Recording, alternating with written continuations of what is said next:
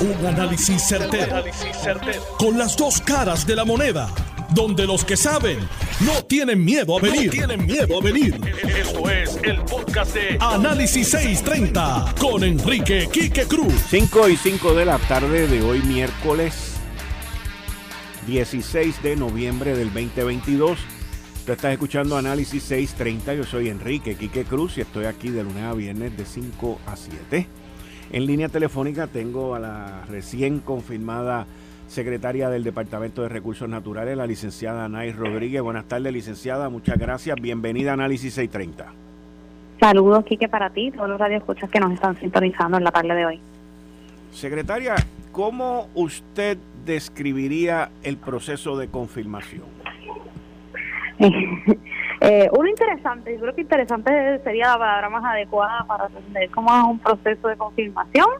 Eh, es un proceso que comienza desde el día que es designado eh, por el gobernador a ocupar el liderato de una agencia.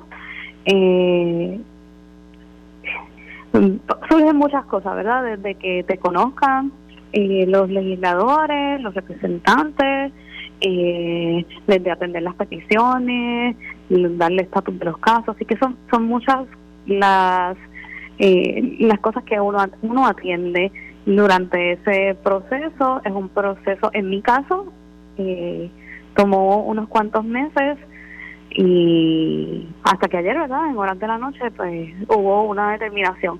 Claro que yo vengo de el en la Asamblea Legislativa, ¿verdad? Porque hago mis convenciones en el servicio público en la Asamblea Legislativa. Así que respeto las determinaciones, el proceso de evaluación eh, que hace cada uno de los senadores y acepto y, acepté, ¿verdad? Eh, la determinación de ayer en la noche. Le, le pregunto, ¿ha habido algún movimiento, alguna acción eh, en Bahía Jobo? Porque eso cogió, eso estuvo bien, bien movido, estuvo bien caliente, de momento como que se calmó. Y después yo como que escuché que durante el huracán Fiona como que volvió a haber movimiento por allí. Sí, mira, el caso de Bahía ya eh, no es tema de, de noticia, ¿verdad? Porque le hemos metido mano a ese problema que, eh, que por años estuvo ahí. Ciertamente estamos en un proceso en los tribunales, estamos en un descubrimiento de pruebas que nos mantenemos haciendo y ya en los próximos meses entonces estaremos eh, levantando los argumentos en, en las vistas correspondientes. Ok, y sigue el Departamento de Recursos Naturales activo con, con todas estas invasiones, estos impactos que han habido en las costas alrededor de Puerto Rico. Nuestros vigilantes siguen haciendo intervenciones alrededor de las costas de Puerto Rico, seguimos radicando eh, casos, eh, sí, sí se siguen viendo. Eh, sí ha, habido quizás una reducción y, supongo que es por lo vocal que ha sido el caso de Bahía de Jobos que crea un precedente, pero pero sí, nosotros seguimos haciendo nuestro trabajo como de costumbre. Bueno, y Ahora entonces, ¿cuáles son las metas principales ya usted como, como secretaria confirmada que tiene principalmente en este momento? Son muchas las metas. Lo, en, la parte administrativa, ¿verdad? Lograr mayor acceso a los fondos federales eh, para que podamos hacer más trabajo, ¿verdad?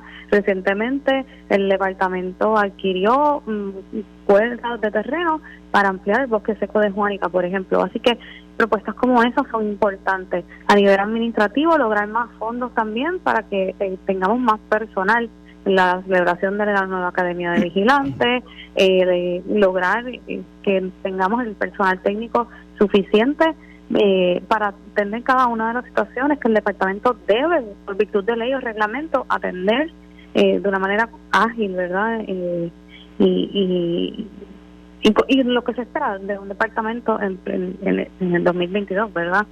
Eh, y adicional a eso, los impactos que estamos haciendo, la recuperación de nuestros de nuestros centros vacacionales, de nuestros balnearios, las reclamaciones que tenemos de reconstrucción en nuestras áreas naturales, ya sea con fondos FEMA o con fondos ARPA. Así que hay muchos proyectos y muchas metas que lograr dentro eh, del departamento y una agenda muy cargada para los próximos eh, para los próximos meses, ¿verdad? Secretaria, pues muchas gracias, muchas gracias y mucho éxito y felicidades en esa confirmación. Agradecida. Buen día. Buen día. Ahí ustedes escucharon a la secretaria ya confirmada, Anaís Rodríguez, la licenciada Anaís Rodríguez. Estos procesos de confirmación en muchas ocasiones, principalmente cuando el Capitolio, y en este caso, eh, y en este caso el, Senado está tan dividido, eh, se convierte en algo bien difícil y bien arduoso. Pero eso es parte de, eh, de lo que ocurre aquí, en, en nuestra isla.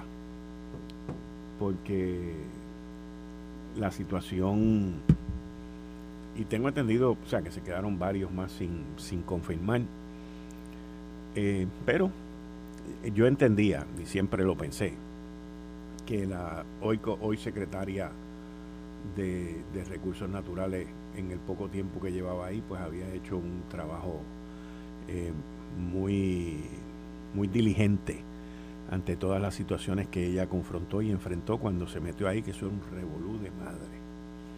Pero todavía falta mucho por hacer.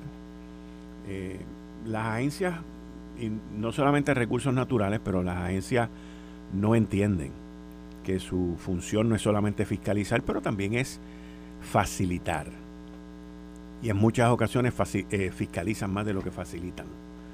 Pero nada, en línea telefónica tengo al licenciado Cristian Sobrino, quien estuvo a cargo de, de AFAF, que es el ente fiscalizador del gobierno de Puerto Rico y que esta mañana me dio un buenos días con la columna que yo escribí. Buenos días, Cristian, ¿cómo estás? Buenos días, Quique. Saludo a ti y a toda la audiencia. Digo, buenas tardes, buenas tardes. buenas tardes. Es buenos días todavía en California, así que... Ah, ¿tú estás, en, ¿tú estás en California? No, en Puerto Rico, pero estoy segurísimo que estoy dos o tres eh, radioescuchas allá que están escuchando por internet. Así que buenos días a ellos y buenas tardes a todos los demás. Bueno, tú estuviste en AFAF, tú, fuiste de los primeros, el primero que comenzaste con todo este proceso de, quiebra y, y, la situación en donde estamos hoy, podríamos decir cinco años después, porque sí son cinco años después. Correcto. Eh, y, y yo escribo la columna en el periódico El Nuevo Día de hoy, sale todos los miércoles, pero la de hoy en específico, como una frustración de de los cantazos que nosotros los ciudadanos comunes y corrientes hemos recibido de esta quiebra. Usualmente, digo, yo no soy abogado y gracias a Dios toco en madera, nunca había nunca he estado en el proceso de, de reorganización, pero cuando una empresa va a través, mirando ahora el gobierno, de un proceso de reorganización, pues reestructura su deuda para pagar menos, eh, hay un sector que, pues, que recibe unos recortes, pero en este caso en específico, el gobierno ha salido con todas las de ganar y nosotros los ciudadanos que somos representados por el gobierno, porque para eso que tenemos un gobierno, para que nos represente y haga las cosas por nosotros, pues nosotros hemos salido trasquilados, porque ha sido aumento tras aumento tras aumento tras aumento, donde hoy estamos viviendo con un IBU de 11.5 un impuesto de inventario, mi hermano, que como yo describo en, el, en, el, en, el, en la columna, si yo hoy compro 100 camisas y pago el invento, el, es un invento, y pago el impuesto de inventario por las 100 camisas, el año que viene, si vendí 30, tengo que pagar el impuesto por las 70 que ya pagué el año anterior, sin contar con lo confiscatorio, que son las leyes aquí, de que cuando tú traes mercancía de afuera, que somos una isla y no producimos mucho, te tengo que prepagar el IBU y te tengo que prepagar todo al momento de llegar a la isla. Entonces, todo el cash flow lo tiene el gobierno. Sí, mira aquí que yo yo te escribí por la mañana porque leí tu columna y, y la realidad es que tú, escribes mucho, así que no no siempre eh, puedo decir que estoy en, en línea contigo, pero hoy yo creo que el, la virtud de tu columna en el Nuevo Día fue que capturó una frustración que yo estoy viendo en, y escuchando de, varios sectores, no solamente de uno en particular. Eh, creo que ayer, eh, por ejemplo, tu colega de la estación, eh, la noticia Carmen Jover, hizo un mensaje en otro programa donde también, aunque más sucinto, manifestó ese nivel de frustración. Y creo que yo lo resumiría en la siguiente manera. Ciertamente, cuando hay un proceso de reestructuración o de quiebra, todo el mundo dice, pues hay, que hacer recortes para todos lados, pero se espera que cuando salga del otro lado hay algún tipo de, de, cambio en el performance, en la ejecución de la obra que le toca a la, entidad. Y el, el, tema reciente con la publicación de los bonos eh, de por, un incremento de recaudo que se le está pagando a los empleados públicos le ha levantado la bandera a muchas personas.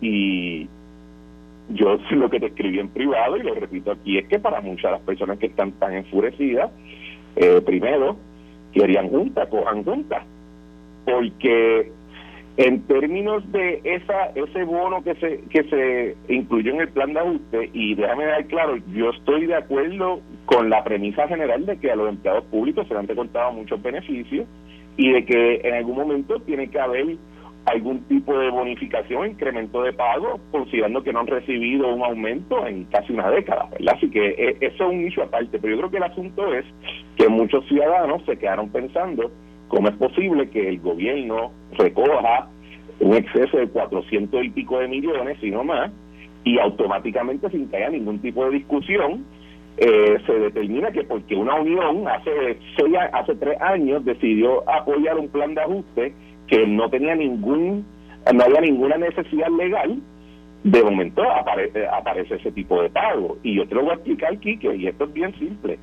La Junta de Supervisión Fiscal, en el proceso de la negociación de la deuda, contra los, las recomendaciones que algunos le hicimos, decidió dedicarle más de un año y una y una y miles y miles y miles de dólares de, de recursos para negociar con unas uniones para congraciarse con el liderato demócrata en el Congreso y con el gobierno estatal de California y otros estados, que pidieron que se le sentara en la mesa esas uniones norteamericanas eh, federales para ver si ellos podían también recibir un poco del bacalao.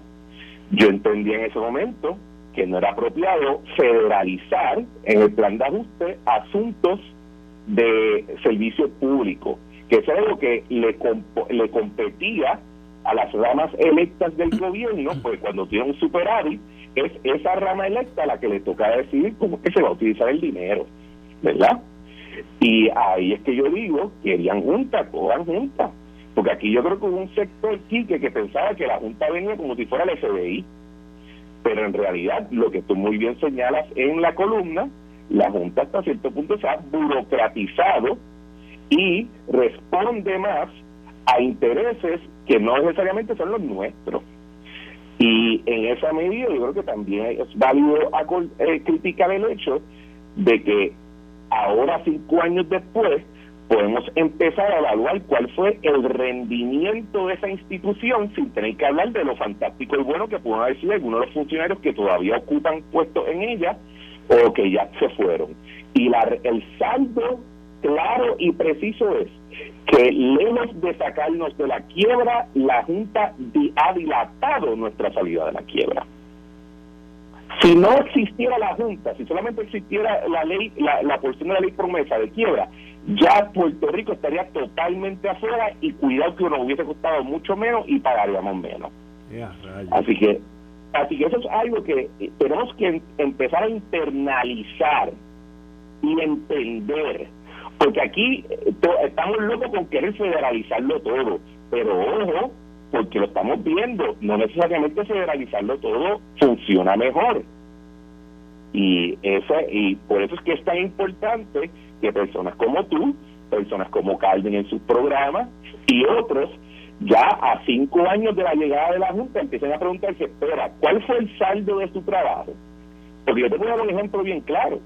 La estructura con la cual se cerró la deuda en el, dos, en el 2021, Quique, ya se le había propuesto a la Junta por parte del gobierno estatal, en, entiéndase mi agencia en ese momento AFAF, que la dijo Omar Marrero, ya se le había propuesto esa estructura en el 2018. Y ellos la rechazaron porque que no, no había manera de tener una quiebra, de cerrar una quiebra sin recortar las pensiones. Tres años después, el tribunal nos terminó dando la razón a nosotros, pero fueron tres años después.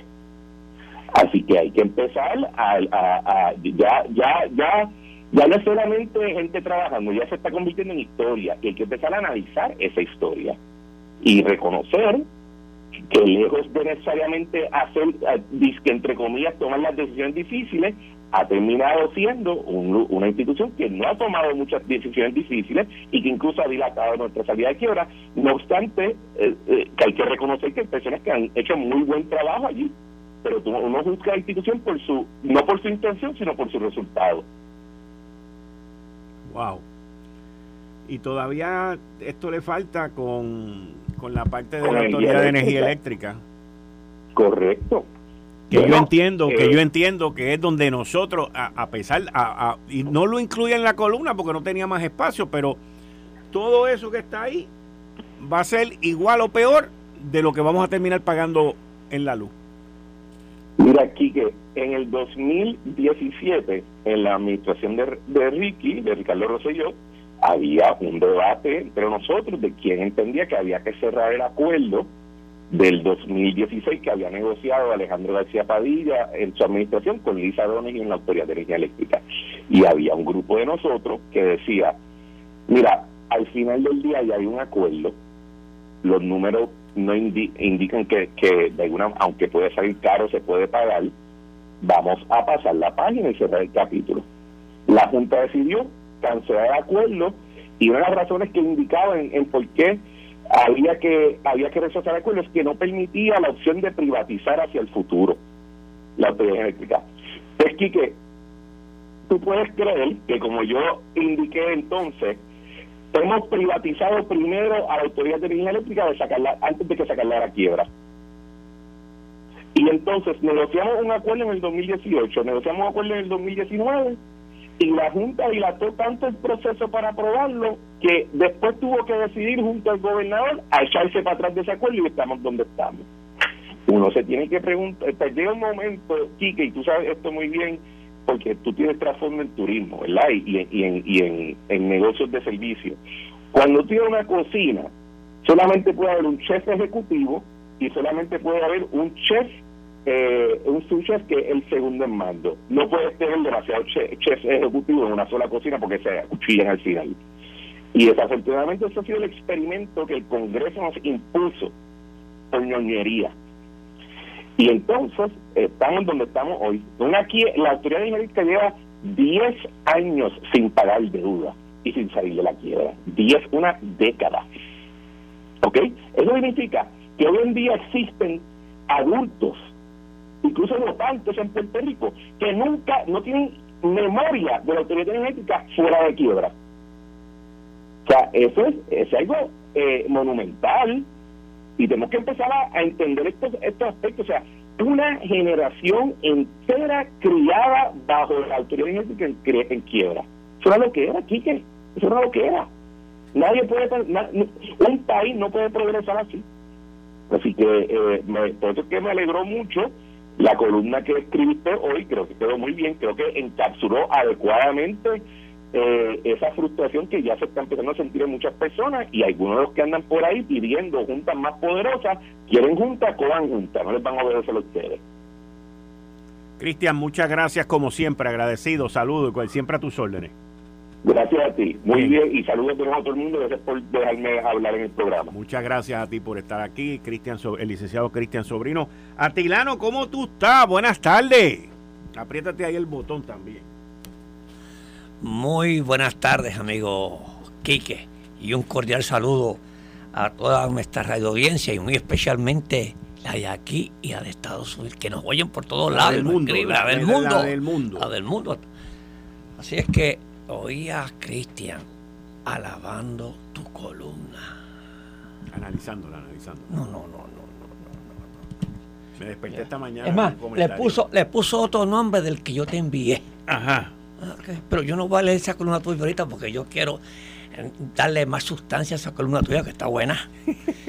yo voy, voy a comenzar. No digo lo, dejo para después lo del petróleo y estas cuestiones. Ok, Está bien. Vamos por una pausa entonces. Entonces vamos para la pausa para comenzar con lo nuestro. Eh, estás escuchando el podcast de Noti1. Análisis 630 con Enrique Quique Cruz. Aquí está Atilano Cordero Vadillo conmigo. Buenas tardes, Atilano, de nuevo, como siempre. Siempre. Oye, Quique, voy a comenzar plenamente para que siempre tengo unos cuantos amigos míos que me dicen, dime cómo está hoy y cómo se juega la bolsa, para no sufrir. Bueno, el petróleo eh, subió un poquito. Eh, el, eh, el Brent 9542 subió un 19%, el bajil y el WIT está a 86, 83, más o menos se mantuvo igual. Con estos precios, pues no esperamos que la gasolina baje, que es lo que todo el mundo quiere, que le baje la gasolina. Y esto, aunque China, que es el principal importador de petróleo del mundo, tiene una baja en su consumo. ¿ok? O sea que si China comienza a consumir fuerte, pues entonces veremos entonces una subida mucho más fuerte. ¿ok?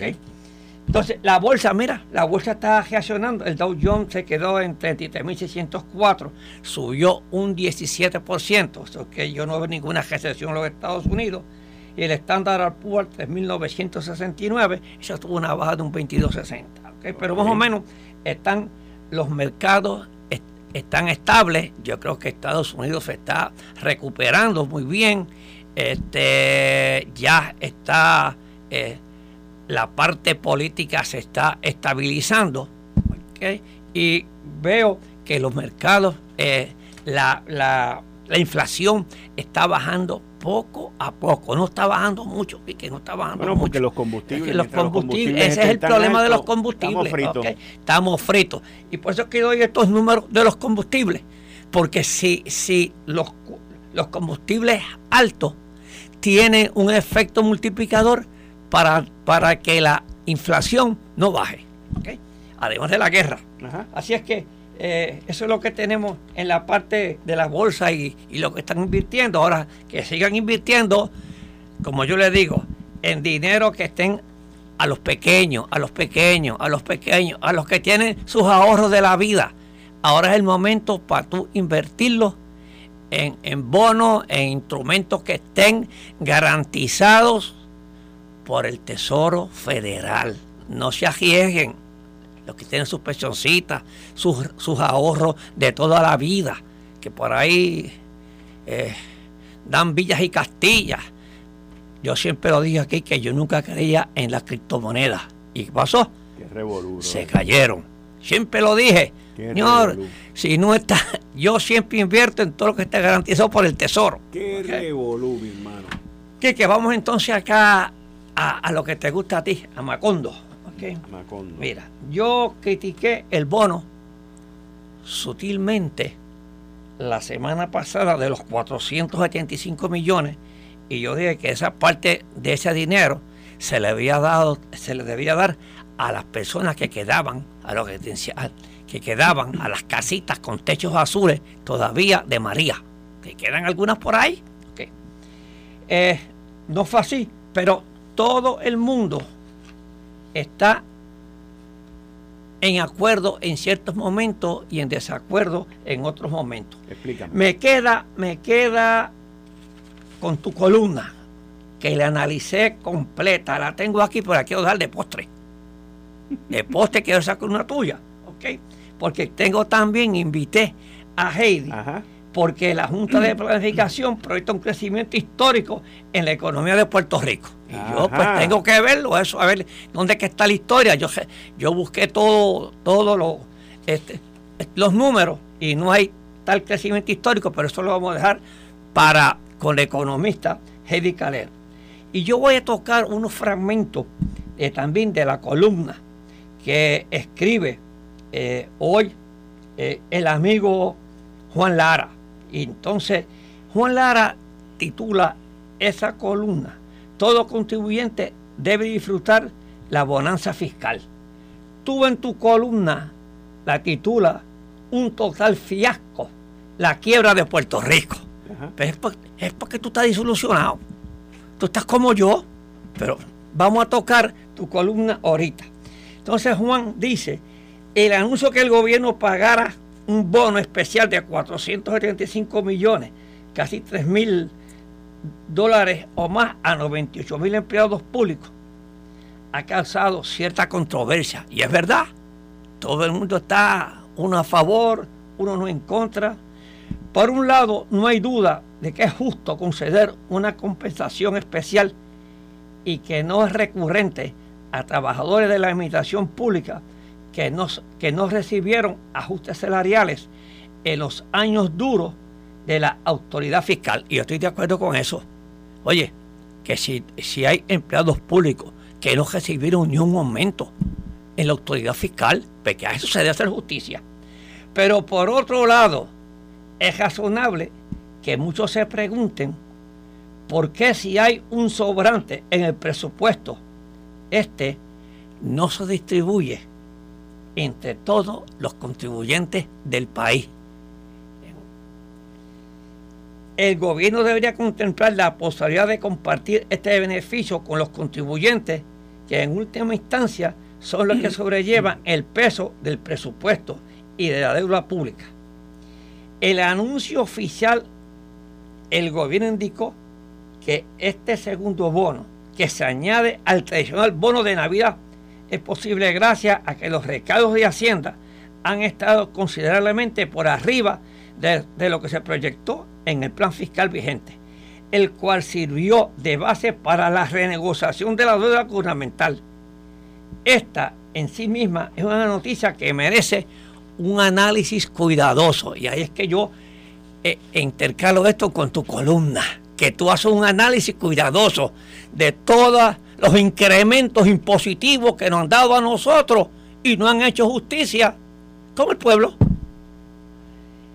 Dice Juan, y se pregunta a él, ¿cómo es posible que, que pasemos en tan poco tiempo de la quiebra a lo que podría parecer una bonanza fiscal?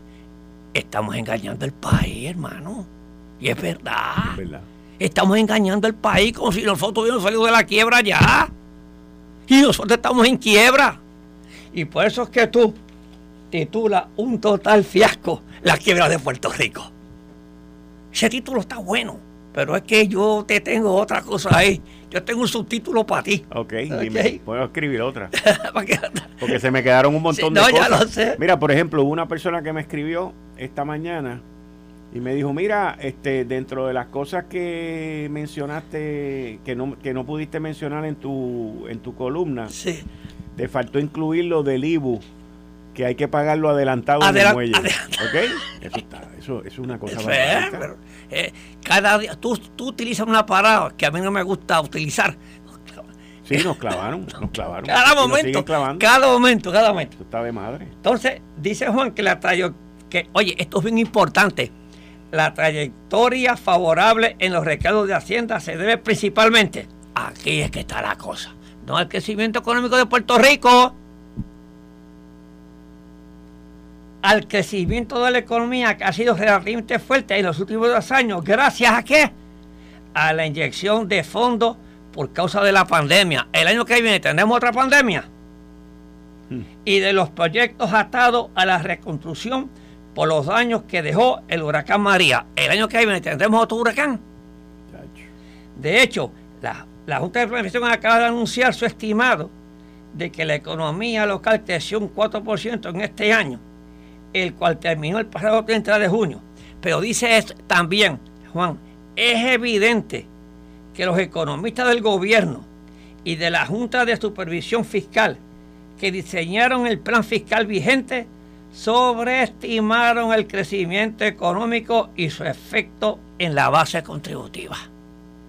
O sea, que nosotros estamos trabajando al inglés. Y, al inglés. Pero entonces dice él, pero hay que preguntarse si ese excedente en las arcas de Hacienda puede repetirse en los años venideros o si es una bonanza temporera. La expectativa de la Junta de Planificación es que el crecimiento económico se debilite considerablemente en los próximos meses, ya que proyecta un alza de menos de 1% en el Producto Bruto del año fiscal 2023. En mi opinión, esa proyección es muy tímida, pero tampoco parece muy probable que se repita el crecimiento de un 4%. Y es lo que tú dices aquí. ¿Con qué vamos a pagar esto? Y eso aquí me salen unos números también que la Junta de Obligación proyecta un crecimiento histórico de la economía de Puerto Rico, de un 4 para el próximo. Y, Juan dice que no. Pero por eso tenemos a, a, a Heidi que nos va a llamar.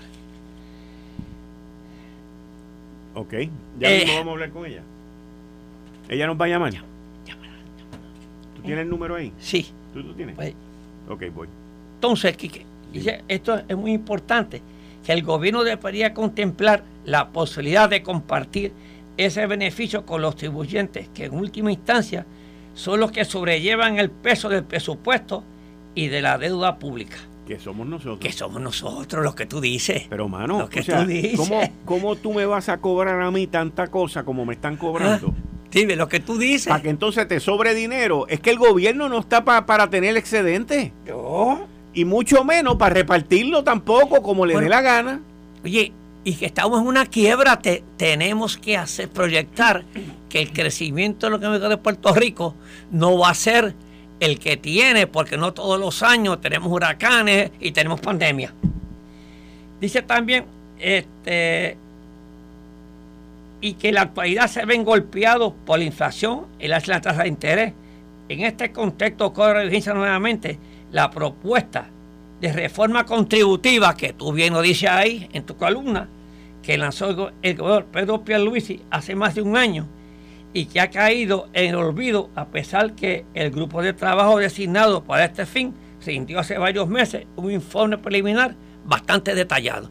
O sea, que nosotros en la administración, y yo con todo el respeto del señor gobernador, que eh, este, yo creo que esta es una estrategia de buscando votos, esto es una estrategia comprando votos para las próximas elecciones y no esto es lo que todos los gobernadores han hecho.